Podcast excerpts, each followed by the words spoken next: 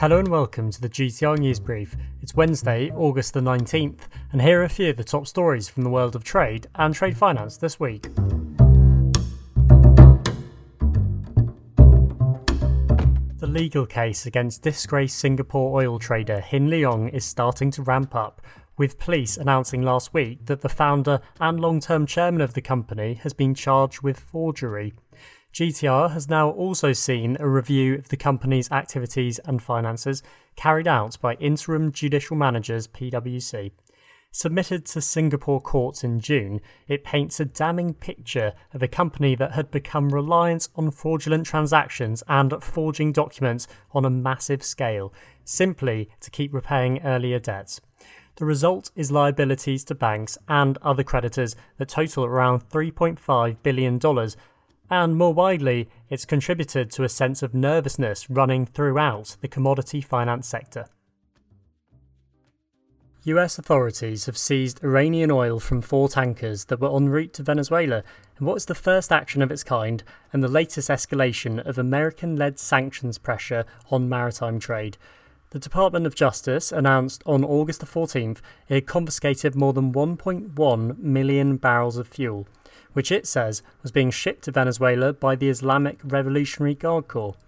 The I R G C is an elite military unit in Iran that is designated as a terrorist organisation by the U S government. The raid is yet another sign that the U S is ramping up its sanctions efforts in the maritime trade sector and follows the publication of a landmark advisory by the country's sanctions regulator in May.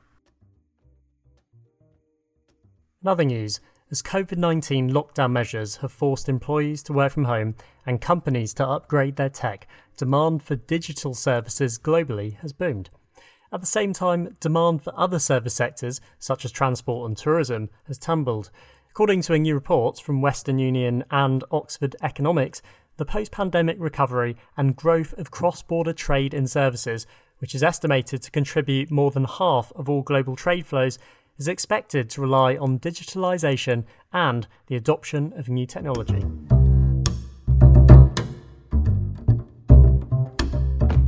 Now we turn to a major story from last week.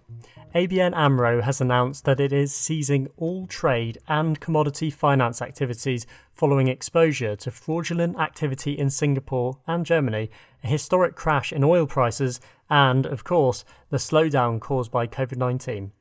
Speaking about the move, Chief Executive Robert Swark said trade and commodity finance activities will be discontinued completely, and natural resources and transportation and logistics will focus on European clients only.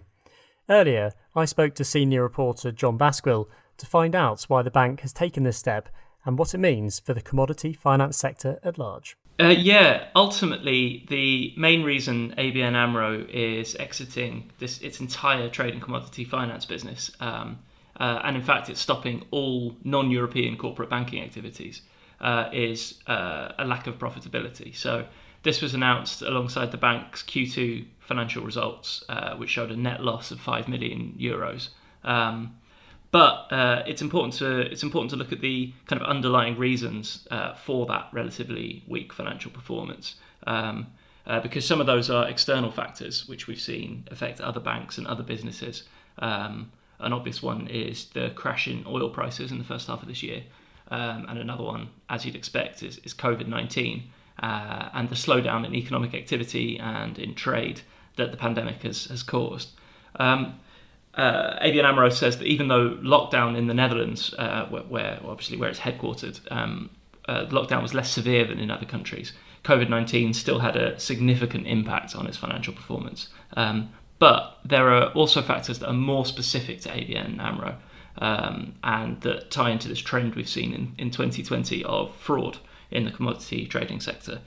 So um, A B N AMRO is believed to have had the second highest exposure to Hin Leong, the uh, the fuels trading house in Singapore that collapsed in April this year.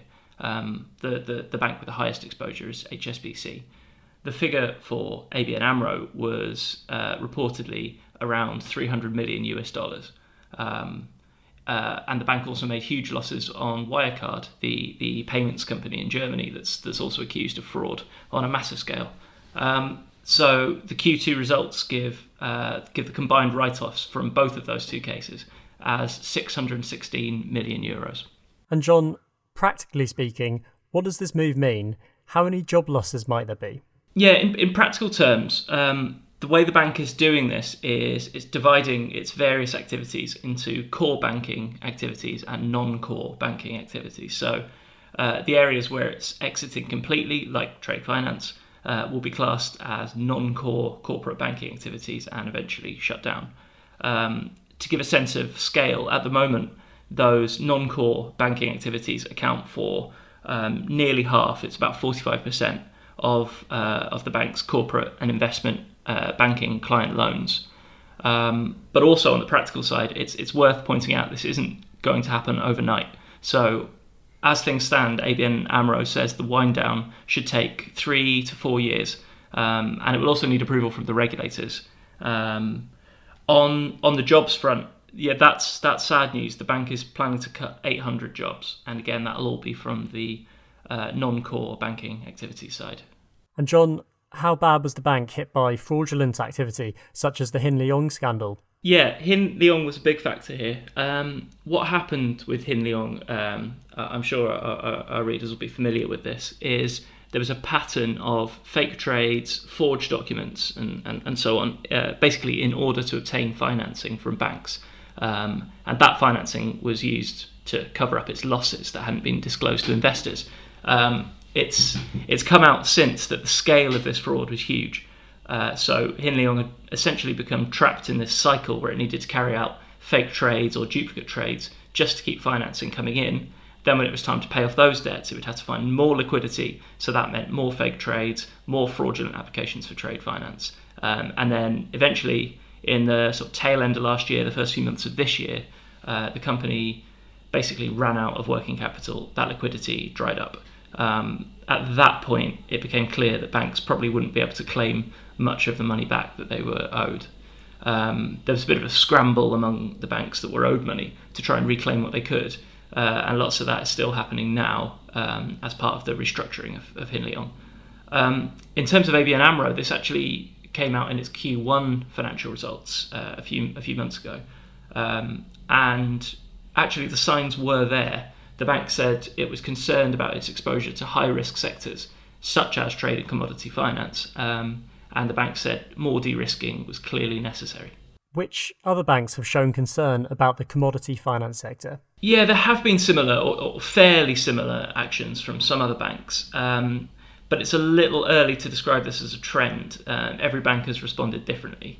Um, So SocGen revealed uh, about a month ago, at the end of July this was, um, that it was closing its commodity finance and trade finance unit in Singapore, um, essentially consolidating its operations in Hong Kong. Um, uh, uh, the bank plans to cut ties with smaller traders and basically just retain larger clients. Um, also, uh, B N P Paribas, the bank uh, uh, has suspended all new commodity finance deals Um, while it's carrying out a review of its activities in that sector. Um, but in the case of B N P Paribas, this isn't so much a Singapore issue. Uh, the bank didn't have any exposure to Hin Leong. Um, it hasn't been among the names we keep seeing in, in, in other cases of, of commodity trading and, and, and trade finance fraud in that region. Um, this review of its activities the bank's carrying out is focused on Europe, uh, the Middle East and Africa. Um, And it's also important to remember this isn't the case for all banks either. We, we've we've spoken to people at banks who are keen to keep providing commodity finance uh, and, if anything, see this as an opportunity. And finally, John, what does A B N AMRO's move mean? Are major banks all going to up and leave the commodity finance space? So at, at the moment, that's not really how people in the industry are framing this. Um, it's being talked about not so much as a uh, as a kind of sector-wide retreat from commodity finance uh, by, by the banking sector.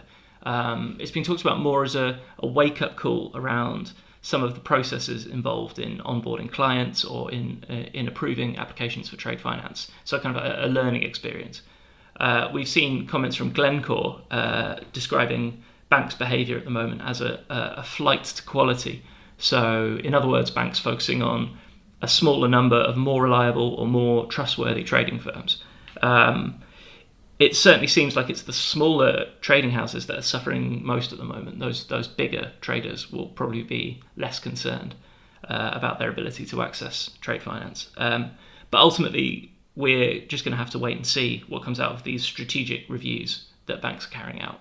Um, another thing to bear in mind is, uh, in Singapore at least, um, banks, traders, regulators, industry groups um, are working together on a kind of Um, a set of best practice principles. Uh, I've heard it talked about as a, as a code of conduct. Um, the draft texts there haven't been made public yet. This is all still very much in its early stages, so we, we can't really talk too much about it. But what we're hearing is that the main aim there is transparency. So that's transparency on the trading side and transparency on the financing side. So that, that could potentially be, be uh, another trend we see in the future here. Thanks for listening to this episode of the G T R News Brief.